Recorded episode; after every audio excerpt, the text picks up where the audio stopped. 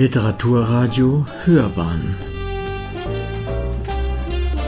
Abseits vom Mainstream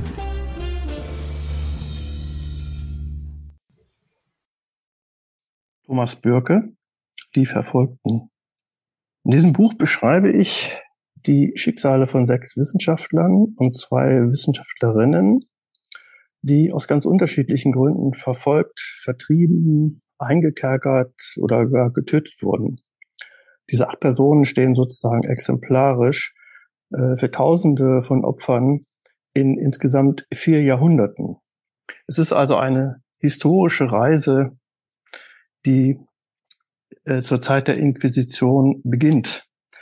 Das berühmteste Opfer der Inquisition, zumindest unter den Wissenschaftlern, ist wohl zweifelsohne Galileo Galilei, aber über ihn wurde schon viel geschrieben und gesprochen und deswegen habe ich mir jemand anderes ausgesucht und zwar Giordano Bruno. Bruno war ein Philosoph, der die Unendlichkeit des Universums postuliert hat und darauf bestanden hat, dass es in einem unendlich ausgedehnten Universum auch unendlich viele Sterne und damit auch bewohnte Planeten geben müsse. Er wurde als Ketzer 1600 in Rom verbrannt. Es gibt also in diesen vier Jahrhunderten verschiedene Gründe, aus denen Wissenschaftlerinnen und Wissenschaftler verfolgt wurden. Ich gehe dann nach der Inquisition zur französischen Revolution ein wirklich einschneidendes Ereignis in der Geschichte der Menschheit ohne Frage die wir zu Recht als Meilenstein der europäischen Geschichte ansehen. Aber sie lief am Schluss auf eine Schreckensherrschaft dieser radikalen Jakobiner hinaus unter der Führung von Maximilien Robespierre. Diese letzte Phase wird auch als der große Terror bezeichnet. Und äh, auch in dieser Phase wurden auch einige Naturwissenschaftler guillotiniert Darunter äh, Jean-Sylvain Bailly, er war ein Astronom und auch erster Bürgermeister von Paris. Und wesentlich bekannter noch Antoine Laurent Lavoisier. Er gilt als der Vater der modernen Chemie. Beide kamen auf der Guillotine, Guillotine ums Leben. Ich mache dann einen Schritt in die, in das 20. Jahrhundert. Dort und ist allen bekannt natürlich die Verfolgung von Menschen in der Zeit des Nationalsozialismus. Äh, in der Zeit wurden auch sehr, sehr viele Wissenschaftler vertrieben, getötet. Ähm, Im April 1933 wurde ja das Gesetz zur Wiederherstellung des Berufsbeamtentums an deutschen Hochschulen erlassen und danach wurden etwa 3000 Personen entlassen. Das entsprach einem Viertel ihres Lehrkörpers. Überwiegend natürlich Juden, aber auch andere Menschen, es wurden auch Menschen aus anderen Gründen von der Uni verwiesen. Übrigens fast die Hälfte aller Dozentinnen wurden aus den Hochschulen entlassen. Die absolute Zahl war natürlich geringer, weil es generell weniger Frauen als Männer an den Universitäten gab. Fast zur selben Zeit gab es aber auch äh, in der Sowjetunion übelste Verfolgung unter Josef Stalin. Auch diese Zeit nämlich 36 bis 38 wird als großer Terror bezeichnet. Und in dieser Zeit fielen auch sehr, sehr viele Naturwissenschaftler diesem Terrorregime zum Opfer. Man spricht davon, dass von der Generation der damals etwa 30-jährigen Physiker nur etwa die Hälfte überlebte. Ich habe hier Lev Landau, einen der berühmtesten sowjetischen Physiker, in meinem Buch aufgenommen es in der Nazizeit, äh, also für die Nazizeit repräsentativ habe ich ausgewählt Lise Meitner, die berühmteste, vielleicht die berühmteste Physikerin ihrer Zeit, Emmy Noether, die wohl bedeutendste Mathematikerin des 20. Jahrhunderts und auch Albert Einstein. Nun, Einstein ist natürlich bekannt, dass er sehr früh aus Deutschland emigrierte. Aber was weniger bekannt ist, ist, dass er nämlich in den USA ohne sein Wissen im Prinzip weiterverfolgt wurde, und zwar in der Zeit der McCarthy-Ära. Man warf ihm vor, nicht öffentlich, sondern das FBI verfolgte das ähm, geheim, dass er in den 20er Jahren in, in Berlin eine kommunistische Zentrale unterhalten hätte. Und man war der Meinung, dass jemand, der in den 20er Jahren ein Kommunist war, natürlich in den USA kein loyal, loyaler Bürger sein kann. Man war fast so weit, Einstein des Landes zu verweisen, doch ähm, er starb zuvor, 1955. Und das Letzte ist eigentlich kein politischer Grund der Verfolgung, sondern ein gesellschaftlicher, nämlich die Homosexualität. In vielen Ländern noch heute ein großes Problem für Menschen, die homosexuell sind. In den 1950er Jahren war es auch in Westeuropa noch ein Verbrechen, äh, homosexuell sich auszuleben.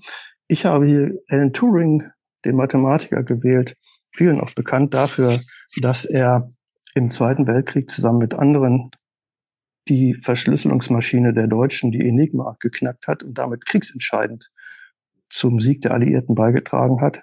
Heute ist er wieder besonders aktuell, weil er auch als Vater der künstlichen Intelligenz gilt. So viel also zum Aufbau des Buches. Ich möchte nur noch einmal zu einem einzigen Kapitel zurückkehren und daraus einige Passagen lesen. Lise Meitner. Lise Meitner äh, hatte ein besonders tragisches Schicksal, weil sie im Grunde genommen aus zwei Gründen es sehr schwer hatte im Leben. Das eine war natürlich, sie war Jüdin, also musste vor den Nazis fliehen. Das zweite war aber, sie war eine Frau. Und das war sehr wahrscheinlich der Hauptgrund, weswegen sie niemals den Nobelpreis erhalten hat, obwohl sie, ich glaube, etwa, also über 40 Mal äh, für den Physiknobelpreis vorgeschlagen worden ist. Ich möchte aus diesem Kapitel einige Passagen lesen, dann bekommen Sie auch einen kleinen Eindruck, wie ich diese Geschichten erzähle. Generell geht es mir also darum, das möchte ich noch vorweg schieben, dass ich in diesen Kapiteln einerseits die Menschen charakterisieren möchte. Also sie sollen wirklich plastisch und als lebendige Menschen hervortreten und vorstellbar werden. Gleichzeitig muss ich ihre wissenschaftliche Leistung erklären. Das hoffe ich immer so zu tun, dass man es gut verstehen kann und nachvollziehen kann. Und das Dritte ist, ich muss natürlich die historischen und politischen Hintergründe der Zeit schildern. Und dies alles in kurzen Kapiteln. Ich beginne mit Lise Meitner. Lisa Meitner kam am 7. November 1878 als drittes Kind des Rechtsanwalts Philipp Meitner und dessen Frau Hedwig in Wien zur Welt. Die Eltern hielten viel auf Bildung und erzogen ihre insgesamt acht Kinder in diesem Sinne. Getauft wurde Lise in der evangelisch-lutherischen Kirche, was bei Juden höheren Standes damals nicht ungewöhnlich war. Sie war ein aufgewecktes, ein wenig schüchternes Mädchen, spielte Klavier und vertiefte sich gerne stundenlang in Bücher. Im akademischen Gymnasium machte sie mit 18 Jahren ihren Abschluss. Sie war gut in Mathematik und Physik und träumte von einer wissenschaftlichen Karriere. Hierfür war jedoch die Matura nötig. Der Vater sah die Schwierigkeiten auf seine Tochter zukommen und legte ihr nahe, doch zunächst eine Ausbildung zur Französischlehrerin zu machen, da sie hiermit gute Chancen auf eine Anstellung gehabt hätte. Lise stimmte zu, hatte aber ihr Herz bereits der Wissenschaft verschrieben. Mit Spannung verfolgte sie in den Tageszeitungen die aufregenden Berichte über Marie und Pierre Curie, die in Paris das jüngst entdeckte Phänomen der Radioaktivität erforschten. Nachdem sie das Staatsexamen in Französisch bestanden hatte, erteilte sie zunächst ein Jahr lang Unterricht. Dann aber war es genug und sie bat, sich auf die Matura vorbereiten zu dürfen. Ein Privatdozent der Universität unterrichtete sie in Physik, Manchmal durfte sie sogar ins Labor des Physikalischen Instituts hineinschauen und dort die Messinstrumente bestaunen. Im Herbst 1901 erhielt sie die Matura am Jungen Gymnasium. Daraufhin wurde sie als eine der ersten Studentinnen der Naturwissenschaften an der Universität Wien eingeschrieben und hörte dort als erste Frau überhaupt Vorlesungen in Physik. Sie profitierte dabei von einem vier Jahre zuvor erlassenen Gesetz, das Frauen in Österreich den Zugang zur philosophischen Fakultät erlaubte. Meitner las nun sehr viel, insbesondere über Forschung der Radioaktivität und der gleichzeitig damit aufkommenden Quantenphysik. Meitner war von dieser Entwicklung so fasziniert, dass sie unbedingt nach Berlin gehen wollte. Im Herbst 1907 übersiedelte sie mit finanzieller Unterstützung ihres Vaters in die Reichshauptstadt. Aus dem einen Jahr, das sie ursprünglich dort verbringen wollte, wurden schließlich drei Jahrzehnte. In Berlin musste sich Meitner erst einmal durchsetzen. 1901 hatte der Reichsminister erlaubt, dass sich Frauen immatrikulieren durften. In Berlin war dies offiziell sogar erst ab 1909 möglich, also zwei Jahre nach ihrem Eintreffen in der Hauptstadt. Planck musste sich an diese Vorschriften halten, lehnte aber Frauen in der Wissenschaft nicht grundsätzlich ab, sondern akzeptierte sie in Ausnahmefällen, so auch Lise Meitner. Wegweisend für Meitner wurde schließlich die Begegnung mit Otto Hahn. Der gleichaltrige Chemiker war gerade aus Montreal zurückgekehrt, wo er bei eines Ernest Rutherford Erfahrung im Umgang mit radioaktiven Substanzen gesammelt hatte. Dieses neue Forschungsgebiet wollte er am Chemischen Institut der Universität fortsetzen. Als er Meitner traf, war er sofort von deren Fähigkeiten überzeugt und erwog eine Zusammenarbeit mit ihr. Der Institutsdirektor Emil Fischer erlaubte aber Frauen weder den Zutritt zu den Vorlesungen noch zu den Laborräumen. Erst nach zähen Diskussionen kam man schließlich überein, dass Meitner in einem ursprünglich als Holzwerkstatt vorgesehenen Raum experimentieren dürfte, dürfe. Und Meitner wuchsen schnell zu einem der produktivsten und erfolgreichsten Forscherpaare der Geschichte zusammen. In den fast fünf Jahren, die sie in der Holzwerkstatt forschten, veröffentlichte Lise Meitner allein und mit Hahn zusammen insgesamt über 20 Arbeiten. Dieser Produktivität verdankten sie es, dass sie später noch zwei weitere Experimentierräume zugesprochen bekamen. Die beiden ergänzten sich auf ideale Weise. Hahn war der Radiochemiker, Meitner die Physikerin. Beide forschten nun also auf dem Gebiet der Radioaktivität es kam zu einem Wettstreit auch mit anderen Wissenschaftlern. Das Thema war hochaktuell und letztlich, das wussten die beiden aber noch gar nicht, ging es um die Kernspaltung. Das war ihnen aber eigentlich unklar. Gleichzeitig, jetzt fahre ich fort, zog sich die Schlinge der Politik um Lise Meitner immer enger. Noch wähnte sie sich sicher unter dem Schutz Max Plancks. Auf keinen Fall wollte sie ihre Freunde und ihre Arbeit verlassen. Einige Kollegen zogen den Nobelpreis als Schutzmaßnahme in, in Betracht. Doch das Nobelkomitee ging darauf nicht ein. In der Zwischenzeit liefen die Versuche weiter, bei denen Meitner und Hahn ab 1935 von einem talentierten Chemiker namens Fritz Strassmann unterstützt wurden. Mittlerweile war ein veritabler Wettstreit um die Lösung des Rätsels, der Kernspaltung, von denen sie aber nichts wussten, ausgebrochen. Die stärkste Konkurrenz forschte am Radiuminstitut in Paris. Irène Joliot-Curie, die Tochter der von Meitner so verehrten Marie Curie. Unablässig veröffentlichten beide Gruppen ihre Ergebnisse. Immer wieder kritisierten sie sich auch gegenseitig. Der wissenschaftliche Wettlauf bog auf die Zielgerade ein, als die politischen Ereignisse Meitner aus dem Rennen warfen. Am 12. März 1938 überschritten deutsche Truppen die Grenzen nach Österreich und Hitler erklärte den Anschluss des Landes an das Deutsche Reich. Damit war Lise Meitner plötzlich Deutsche. Nun gab es auch für sie keine Möglichkeit mehr, in Deutschland zu bleiben. Meitner fragte den Präsidenten der Kaiser Wilhelm Gesellschaft Karl Bosch um Rat. Beide kamen überein, beim Reichsminister die Ausreise nach Schweden, Dänemark oder in die Schweiz zu erbitten. Die Antwort am 16. Juni war eindeutig und beängstigend. Demnach gab es politische Bedenken gegen die Ausstellung eines Auslandspasses für Lise Meitner. Zitat Es wird für unerwünscht gehalten, dass namhafte Juden aus Deutschland ins Ausland reisen, um dort als Vertreter der deutschen Wissenschaft oder gar mit ihrem Namen und ihrer Erfahrung entsprechend ihrer inneren Einstellung gegen Deutschland zu wirken. Allen war klar, dass Meitner in großer Gefahr schwebte.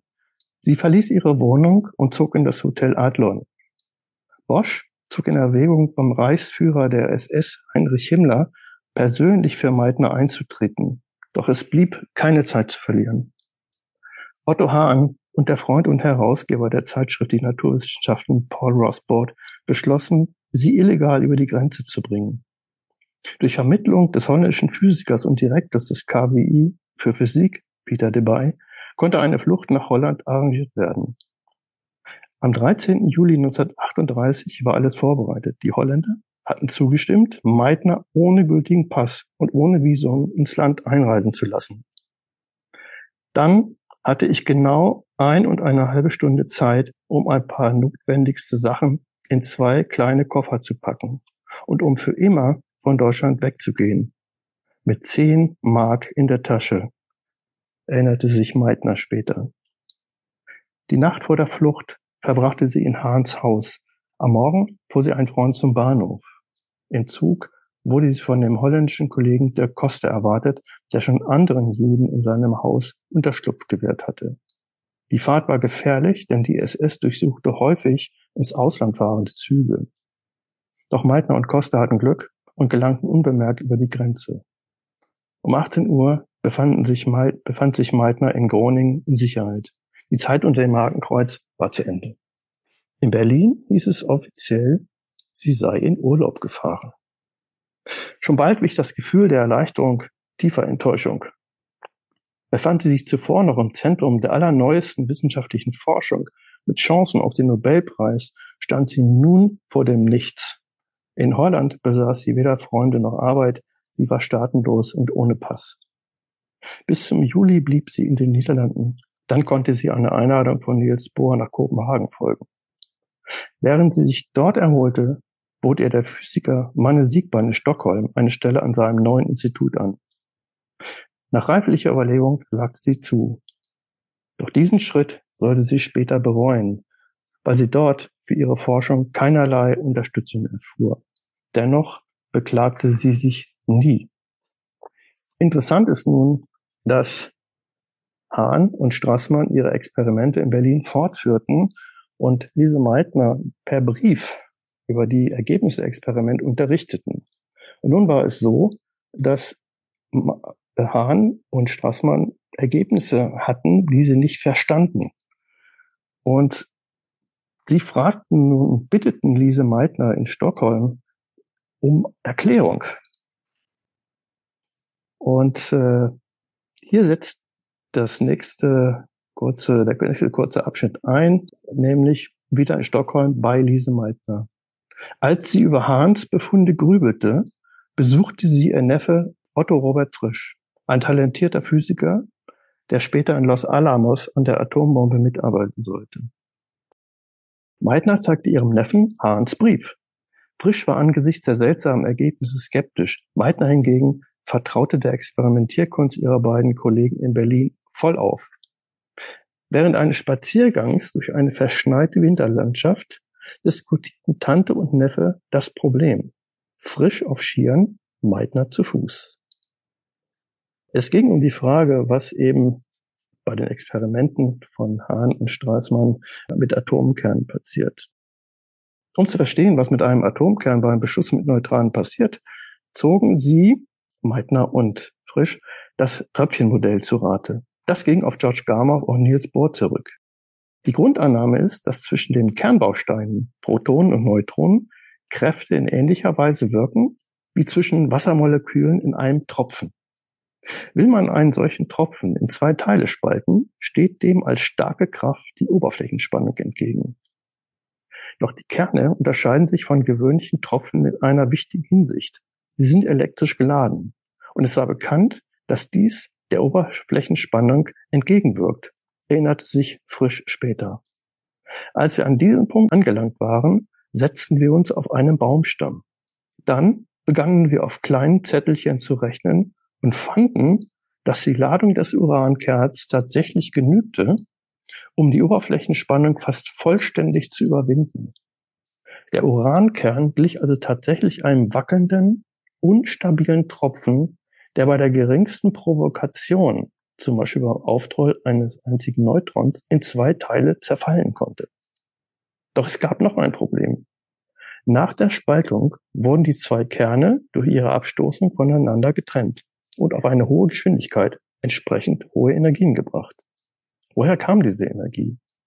Zum Glück erinnerte sich Lise Meitner an einen Vortrag von Albert Einstein.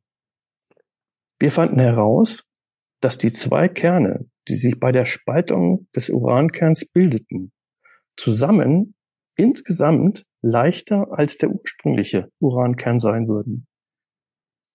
Wenn aber Masse verschwindet, entsteht Energie nach Einsteins Formel E gleich mc Quadrat. Hier war also die Energiequelle. Alles stimmte. So nüchtern schilderte Meitner dieses Heureka-Moment der Physikgeschichte. Damit war die Kernspaltung entdeckt, die die Welt ins Atomzeitalter katapultierte. Hahn erhielt dafür 1945 den Nobelpreis. Sowohl Strassmann als vor allem auch Meitner gingen aber leer aus. Ich erwähnte schon am Anfang, diese Meitner wurde insgesamt zwischen 1924 und 1965 48 Mal für den Nobelpreis vorgeschlagen, mehrmals von Max Planck und auch von Otto Hahn. Aber sie erhielt ihn nie. Und insofern ist wohl auch klar, warum sie ihn nicht bekam, obwohl viel darüber diskutiert wurde. Aber es bezog sich wohl darauf, dass sie eine Frau war.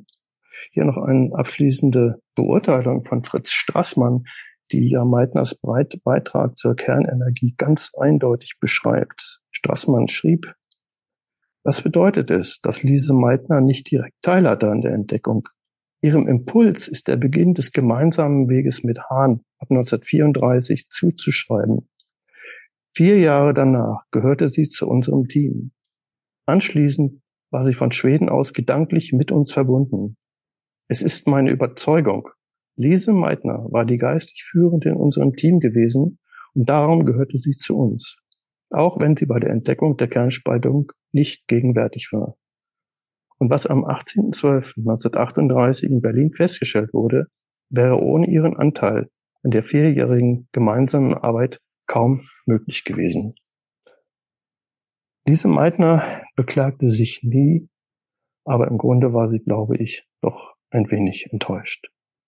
Danke. So, und jetzt höre. Willkommen bei einer neuen Sendung Hörbahn on Stage. Ich bin Uwe Kulnig und mein heutiger Gast ist Thomas Bürke. Er ist Physiker und arbeitet als freier Wissenschaftsjournalist, unter anderem für die Süddeutsche Zeitung, die Welt, Spektrum der Wissenschaft, Bild der Wissenschaft und viele andere. Heute geht es um sein Buch Die Verfolgten, Geniale und geächtete Wissenschaftler von Giordano Bruno bis Alan Turing. Wir haben gerade einen Einführungstext aus seinem Buch gehört und einige Bemerkungen, die ins Buch hineinführen können. Verfolgung genialer und geächteter Wissenschaftler ist bis heute eine never-ending Story. Es ist ein wichtiges Thema, aus dem wir als Teil unserer Gesellschaft lernen können oder auch sollten. Doch tun wir das? Wichtig ist zunächst, dass wir von den Schicksalen der Verfolgten in einem Buch wie diesem erfahren. Ich begrüße Sie also ganz herzlich zu unserer 129. Sendung Hörbahn on Stage, lieber Thomas Bürke. Ich freue mich wirklich sehr, dass Sie zu uns in die Sendung gekommen sind. Ja, einen schönen guten Tag. Ich freue mich genauso. Vielleicht noch am Anfang direkt noch zu Ihnen. Sie haben den, ich weiß gar nicht, wie er sich ausspricht, den Röllin-Preis für mhm. Wissenschaftspublizistik bekommen und äh, in 2013 noch von der Deutschen Physikalischen Gesellschaft die Publizistikmedaille.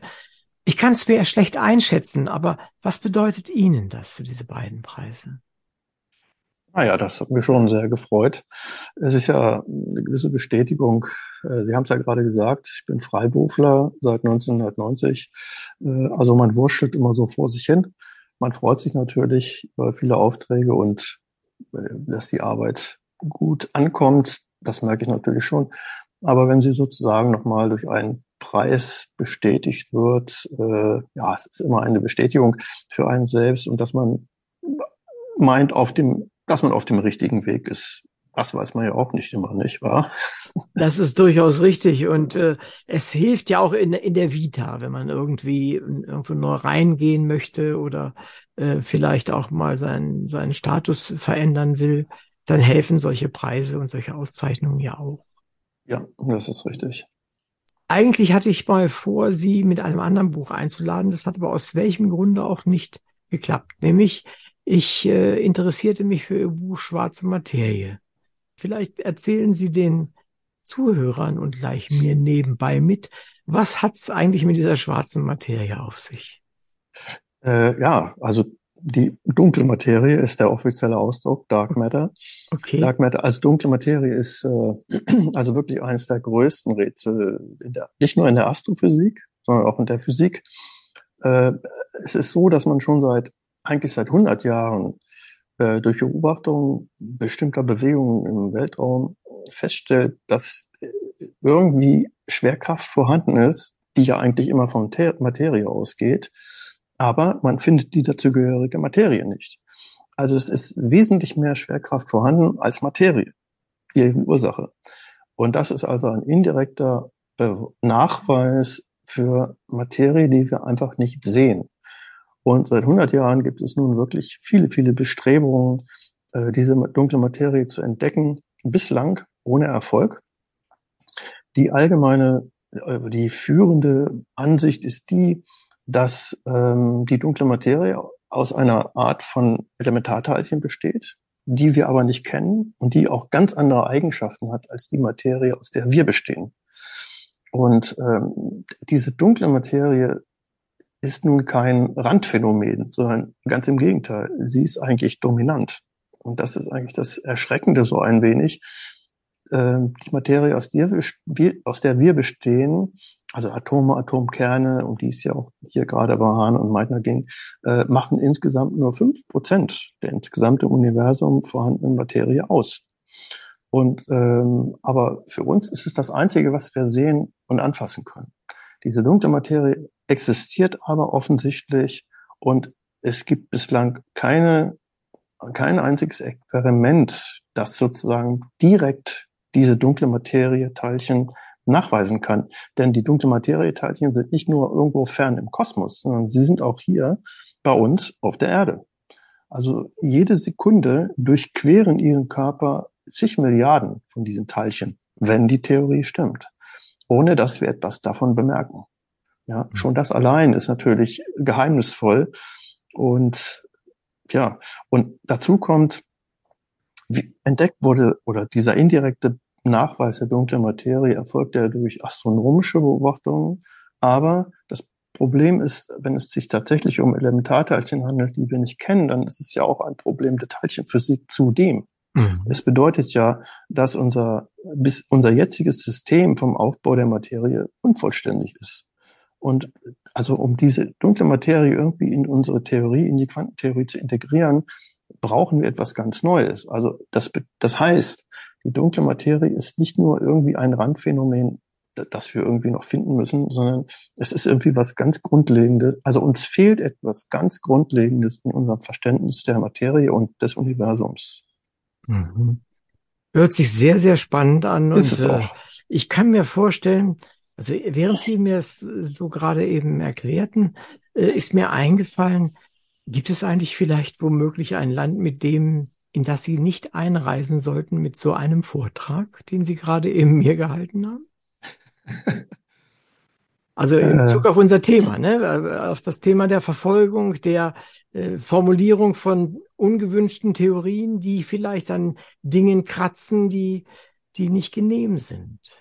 Also sagen wir mal, was die Theorie jetzt über dunkle Materie anbelangt, so denke ich, das wäre jetzt kein Problem. Darüber könnte man wohl in jedem Land äh, diskutieren. Mhm. Äh, wobei, während ich jetzt vermute, wenn ich über Lev Landau und die Stalin-Ära sprechen würde, wäre ich vielleicht in Russland im Moment nicht so gut aufgehoben. Mhm, mhm. An den dachte ich auch gerade eben. Äh, ja. Das, und Stalin, der ja offensichtlich sehr, sehr, also tatsächlich mal auf das Phänomen, das dort besprochen wurde oder erklärt werden sollte, äh, abhob. Vielleicht erzählen Sie den, den äh, Zuhörern, was da besonders war und warum das gerade passt, wenn Sie es sagen. Also Stalins Ära der, der, des großen Terrors, also die, das wird tatsächlich genauso bezeichnet wie äh, die Phase am Ende der französischen Revolution, hat auch ein bisschen was Irrationales. Also Stalin sah sich so Anfang der 30er Jahre von allen, fast von allen Menschen, die nicht exakt auf seiner Linie lagen, verfolgt. Ähm, diese Scheinprozesse zum Beispiel in 36 bis 38, in dieser Zeit hat er ja äh, auch viele seiner ehemaligen Weggefährten hinrichten lassen in Schauprozessen. Also die mussten dann da sozusagen ihre Schuld eingestehen, dass sie Trotzkisten seien oder sonst irgendwas mhm. und äh, wurden dann hingerichtet. Also man vermutet, oder das ist eine ungefähre Zahl, ja, dass in dieser Zeit 1,5 Millionen Menschen verhaftet wurden, von denen die Hälfte zu Tode gefoltert und erschossen wurde. Das ist eine gigantische Zahl. Ja. Und äh, Stalin und viele Historiker können eigentlich das sozusagen rational gar nicht erklären, sondern Stalin litt unter einem Verfolgungswahn. Das ist so. Aber er dehnte es dann aber auch auf alle, äh, also hier ging, ich sprach jetzt gerade von Weggefährten, also Politikern und so weiter, Militärs, aber es ging eben auch bis in die Naturwissenschaften rein.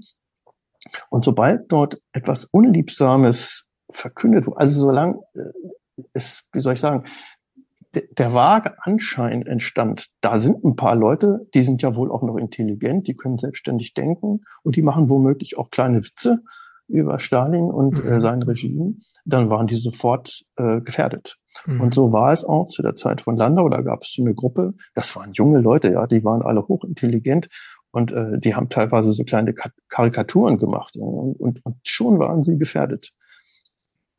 Und es gab auch Widerstand zum Teil eben gegen diese ähm, also gegen bestimmte Einschränkungen, Einschränkungen in ihrer Forschung. Ähm, also zum Beispiel war es gefährlich, konnte gefährlich werden, sagen wir mal, wenn man sich exzessiv mit der Relativitätstheorie auseinandersetze, mhm. weil sie stark mathematisiert ist, sehr unanschaulich und nicht mehr materialistisch. In der Relativitätstheorie ist von einem gekrümmten Raum die Rede. Mhm. Das passt eigentlich nicht zu diesem Materialismus äh, des, in, in, den, in der kommunistischen Ära. Und überhaupt dieses, dieses, dieses Theoretisieren war auch schon also mhm, irgendwie gefährlich. Es, es gibt, man, man kann sich das heute kaum noch vorstellen. Ja? Also bei uns kann man in der Physik jede, Diskuti äh, jede Theorie diskutieren und sei sie noch so abstrakt oder sonst irgendwie. Damals galten manche Dinge, die zu abstrakt waren, ähm, nicht materialistisch genug als Gefährdung. Mhm. Das war so. Ja. Und dieser, und es ist überdies so, ich es noch ergänzen darf, wenn damals Leute verschwanden in den, in den Kerkern und getötet wurden und nicht wieder rauskommen, wurden auch die Verwandten, wurde also niemand darüber unterrichtet, über deren Schicksal. Ja. Viele erfuhren erst viel, viel später und erst ab 1990, hm, also nach dem Ende der Sowjetunion, wurden sozusagen auch die Archive geöffnet. Und erst seitdem ist überhaupt auch eine Aufarbeitung dieser Zeit äh, möglich geworden. Mhm, mh. ja. Da hat sich doch irgendwie eine, eine Organisation gegründet, die das betrieb und die ist doch vor einiger Zeit von Putin wieder wieder ja. äh, kassiert worden. Ich habe vergessen, ja, genau, wie der heißt. genau so ist es. Das ist deswegen sagte ich ja gerade, wenn ich also mit einer Geschichte wie die über Landau äh, jetzt im ja. Oscar auftrumpfen würde, das wäre sicher nicht gut, weil äh, man hat ja auch den Eindruck, äh, es gibt auch so einen Rückschritt so in diese Stalin-Ära. Also genau deswegen auch, mhm. weil Stalin sozusagen alles im Griff hatte. Ja? Also mhm. er war der, der Herrscher über alles in, in der Sowjetunion. Und das, hätte das Putin hört, heute natürlich auch gern. Hört sich ähnlich an, ja, da haben, da ja. haben Sie völlig recht. Naja, aber nichtsdestotrotz haben wir ein Grundproblem, wie ich finde. Und zwar würde ich Sie gerne da um Ihre Meinung fragen. Was denken Sie, warum glauben in einer Welt, in der unser tägliches Leben zu, sagen wir mal, locker 80 Prozent direkt auf den Erkenntnissen von Naturwissenschaft beruht, so wenig Menschen an die Zuverlässigkeit dieser Wissenschaft? Tja, das ist eine gute Frage. Ich weiß es nicht. Also sagen wir mal, die Physik, die Physik war, als ich angefangen habe zu studieren, also in den, 50, in den 70er Jahren, äh, war das also kein besonders hippes Fach. Damals waren die Sozialwissenschaften besser angesehen. Mhm. Ja, ja, und das lag aber auch daran, also in Deutschland zumindest, äh, weil die aufkommende Kernkraft, die Atomkraftwerke stark bekämpft wurden. Und als Physiker wurde man ja natürlich oft mit diesen, mit dieser Technik ja. in Verbindung gebracht, was natürlich gar nicht unbedingt der Fall sein muss.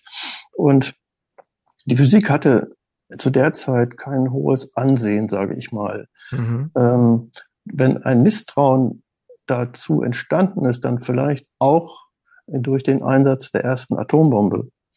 Denn das war nun eindeutig das Werk von Physikern und zwar von sehr berühmten Physikern, die ja auch mit Nobelpreisen geehrt wurden, wie wir ja. gerade gehört haben. Ja, ja. ja, also da wurde jetzt auch deutlich, dass man dieses Dual-Use-Problem, ja, also dass die bestimmte äh, Entdeckungen oder technische, technische Entwicklungen sowohl zum Guten wie auch zum Bösen äh, nutzen können. Mhm. Und vielleicht ist das auch so ein bisschen, also gerade dieser Abwurf der Atombombe über Hiroshima und Nagasaki, so ein bisschen das, das auslösende Moment für diese Zweifel an den Naturwissenschaften und an der Fortschrittsgläubigkeit gewesen, äh, weil man sieht, ja, die Physiker, die haben ja da was entworfen, das ist ja das Tödlichste, was wir jemals in der Hand hatten, ja. Mhm. Und äh, ich denke, diese Zweifel waren in der Zeit damals vor allem sehr groß. Mein Eindruck ist aber, dass es sich ein bisschen gewandelt hat. Also zumindest was die Physik anbelangt. Ich meine, was die Chemie anbelangt, sind äh, natürlich Vorbehalte immer noch da. Chemie kann auch zum Guten wie auch zum Schlechten angewandt werden. Es ist oft ein bisschen zwiespältig. Ja. Es liegt am Schluss in der Verantwortung von nicht nur von den Wissenschaftlern, sondern auch von den Politikern, was eben mit den jeweiligen Entdeckungen gemacht wird. Hm. Das ist so, ja. Das ist sicherlich so. Das ist in Bezug auf die, ja, den, den der Verlust der Unschuld sozusagen. Das ist mhm, sicherlich genau. äh, ein, ein wichtiger Punkt. Aber was ich bemerke, und das habe ich auch im, im, im Lauf meiner beruflichen Vergangenheit immer wieder erfahren, ist, äh, ich hatte sehr viel damit zu tun, dass der Wissenschaft grundsätzlich nicht geglaubt wird. Äh, und da geht es gar nicht so sehr um das Böse, sondern einfach um ihre, um das Unverständnis. Wie funktioniert das? Ihr sagt uns gestern das, morgen das und äh, heute das und übermorgen wieder was anderes. Das Grundverständnis, wie Wissenschaft funktioniert, ist völlig auf der Strecke geblieben oder es war noch nie irgendwie ver vertrieben oder oder oder richtig da. Aber ich frage mich immer, was kann man eigentlich tun, äh, damit äh, das sich mal ändert. Weil wenn mehr Menschen verstehen würden, warum es diese Widersprüche gibt, heute, äh, gestern, dann glaubten wir noch das, äh, zum Beispiel das mit der, mit ihrer dunklen Materie, äh, das hat ja eigentlich erstmal eine ganze Menge, was wir bisher immer si relativ sicher wussten, ja, wieder auf einen Haufen geworfen. Und da kann man sagen, na seht ihr, die wissen doch überhaupt gar nichts. Mhm. Und das kommt ja. dabei raus. Ich glaube, wir müssen viel das mehr in die Schulen tragen. Die müssen Popper lernen und sowas in der Art, ja. Äh, Sie wissen, was ich meine damit, mit, wow. mit, mit diesem Schlagwort. Da müssen wir unbedingt was tun. Der Durchseuchungsgrad mit Esoterik in der Bundesrepublik und überhaupt in Mitteleuropa, Amerika gleich mit, der liegt bei 90 Prozent. Ja. Das müssen wir ändern, glaube ich. Und das ist ja jetzt äh, in dieser Zeit der Corona äh, deutlich zutage gekommen, ja. ja. Äh, und, und natürlich hat das, das äh, Internet zur Verbreitung dieser esoterischen Ideen und so weiter enorm beigetragen. Ja, früher war das ja ganz anders.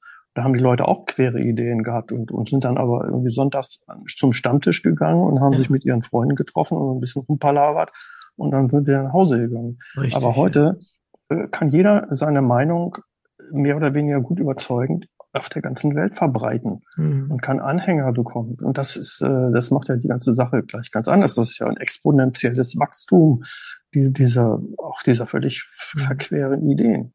Aber eins stimmt natürlich, was Sie sagen. Äh, wenn man den, denen dann versucht, mit wissenschaftlichen Argumenten beizukommen, das ist genau das, was Sie sagen. Ja, ja ihr, heute erzählt ihr uns das und, und morgen erzählt ihr uns was anderes. Ja, aber klar, äh, aber was soll man da noch sagen? Das war schon immer der Gang der Wissenschaft. Ja, Man aber das hilft ja, ja nichts, ne? Also das, nee, da, die, die, das ist ja kein Argument. Das ist ja letztendlich etwas, dann gucken sie einen groß an. Also ich habe, ich habe jahrzehntelang habe ich äh, Politikern versucht, äh, Wissenschaft zu erklären. Ähm, und äh, diese großen Augen, die sehe ich heute noch vor mir, ja, die, die einfach eigentlich nur wissen wollten, was soll ich denn jetzt machen? Mehr wollen die ja eigentlich gar nicht. Und ja. aber sie, sie können sich nicht darauf verlassen, weil eben von, von uns, und das sind, da sind sie in ihrem Job gefragt und, und jeder eigentlich Wissenschaftler gefragt. Wir müssen das, was wir äh, zu unserem Beruf gemacht haben, auch mal wirklich auch richtig erklären können.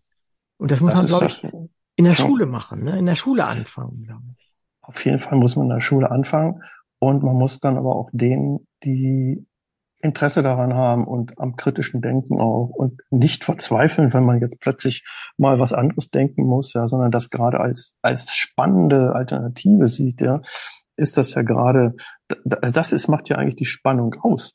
Ich kann, es ist eben fast nie so, dass man eine endgültige Wahrheit findet, sondern es ist immer so ein Teil und man geht immer weiter.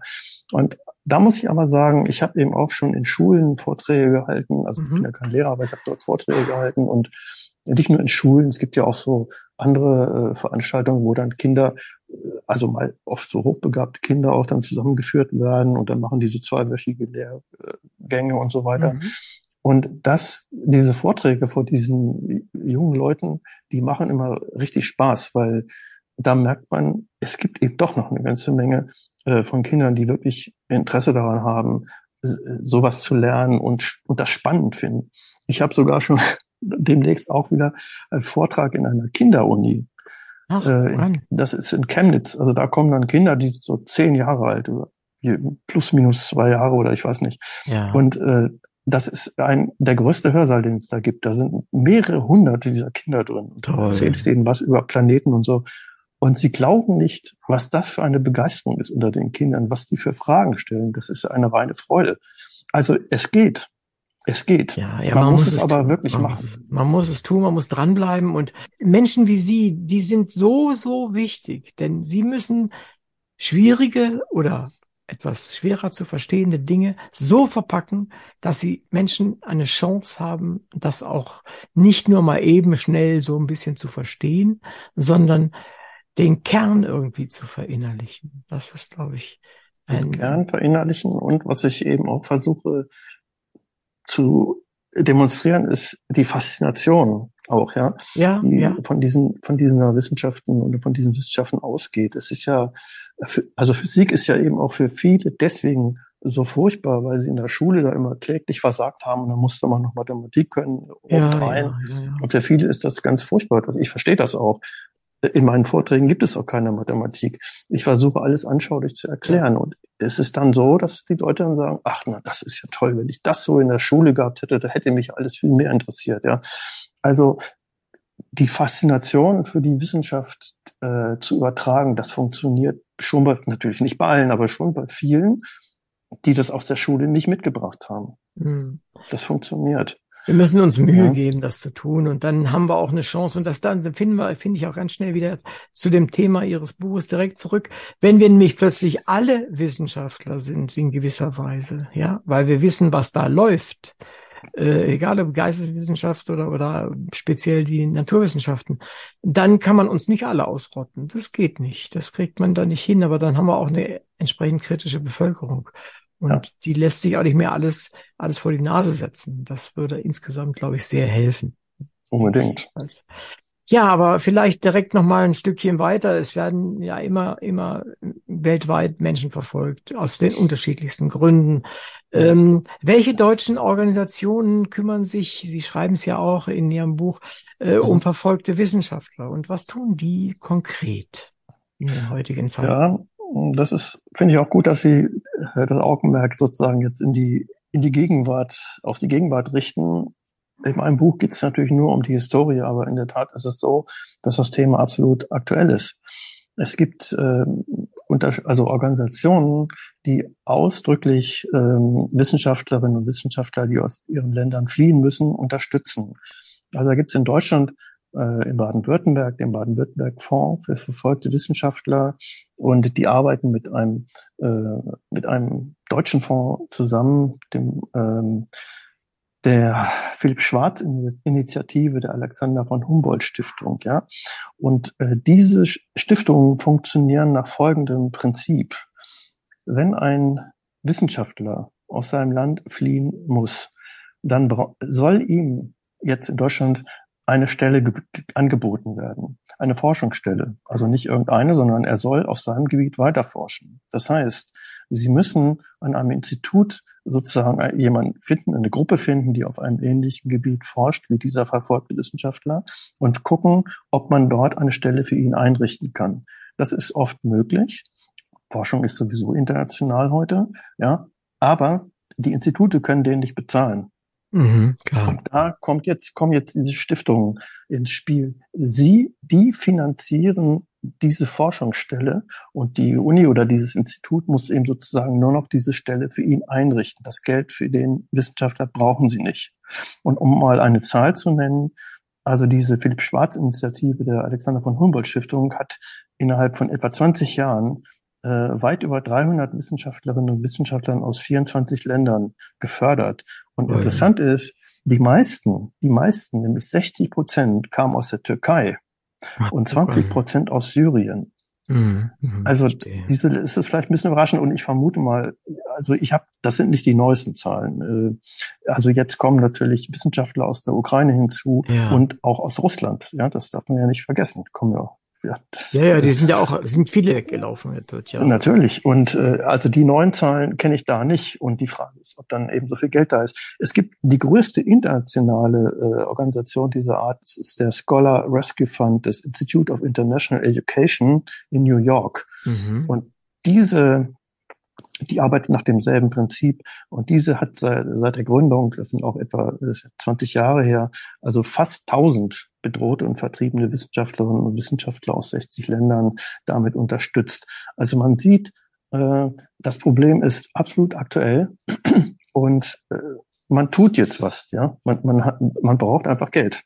Schlicht und mhm. ergreifend. Ja, verstehe schon, ja. ja. Äh, also ich äh, arbeite jetzt teilweise zusammen mit der mit FEF, das ist der in etwa die DFG der von von Österreich. Und äh, die machen das gerade eben, was sie schildern, auch mit mit geflüchteten Wissenschaftlerinnen und Wissenschaftlern aus äh, aus der Ukraine. Mhm, und das genau. hat mir da da habe ich ein paar paar Dinge darüber veröffentlicht im Radio. Wir vertonen die teilweise äh, weil ich dann von unserer Seite das gerne unterstütze. Also ja. da, da gibt's sowas auch und das macht ja auch Sinn, weil Sie haben natürlich recht, es ist, wenn Sie so wollen, ob wir nun eine ABM für unterbeschäftigte oder wenig beschäftigte Wissenschaftler haben oder wir haben eine besondere äh, Maßnahme, die einen geflüchteten Wissenschaftler in dem Gebiet, in dem er tatsächlich auch wirklich was kann und was gelernt hat, äh, unterstützen. Das spricht ja überhaupt nichts dagegen. Im Gegenteil das nutzt ja allen, den Beteiligten, ja. Also ja. das finde ich, finde ich ganz, aber schade, dass es, oder schlimm genug, dass es, dass es notwendig ist. Und schlimm genug, dass es und das NATO-Mitglied äh, Türkei so auch so stark betrifft, ja. Ja, ja. Natürlich. Aber wo Sie gerade noch, ich das noch ergänzen darf, ja, die, die, Unterstützung der, von ukrainischen äh, Wissenschaftlern durch die FES erwähnen, ist das hat, macht auch die Max-Planck-Gesellschaft. Also unabhängig jetzt von diesen Fonds ja. und diesen Stiftungen, die Max-Planck-Gesellschaft hat aus eigenen Mitteln auch, äh, das weiß ich äh, seit kurzem, äh, ukrainische Wissenschaftlerinnen also sozusagen Stellen an Instituten angeboten und finanziert die auch selbst. Also das ist ganz klar, im Moment läuft sehr, sehr viel äh, für die Hilfe von ukrainischen Wissenschaftlerinnen und Wissenschaftlern und wahrscheinlich auch von russischen, aber da habe ich keine aktuellen Zahlen. Mhm, hm, verstehe schon, ja. Aber wie gesagt, es ist natürlich schlimm genug, dass immer noch so ist, aber bei der Ukraine, die fliehen halt alle, wenn sie gehen. Da kommen halt auch Wissenschaftler. Ich glaube, die werden nicht, nicht besonders verfolgt in dem Moment. Insofern passen sie nur indirekt wahrscheinlich zu unserem ja. Thema. Aber nichtsdestotrotz, ja. Äh, sie müssen auch weg und man denke nur an die vielen emigrierten äh, ja, Schriftsteller aus Deutschland seiner Zeit, die dann plötzlich in irgendeinem äh, nicht ihre ähm, Sprache sprechenden Land waren und jetzt mal eben versuchten, verzweifelt teilweise ja auch dort ihr Geld verdienen, zu verdienen mit dem Job, den sie gelernt hatten, was natürlich kaum ging. Ja, aber bei Wissenschaftlern in der heutigen Zeit geht das natürlich. Das ist deutlich besser geworden als früher.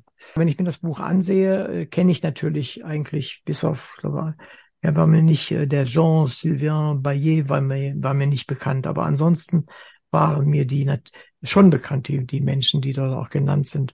Aber ähm, wie war Ihre innere Intention? Wie, wie, ein bisschen das haben Sie ja schon im Vor, Vorwort gesagt, aber äh, wie, wie, warum haben Sie die ausgesucht und, und wie ist der innere Zusammenhang?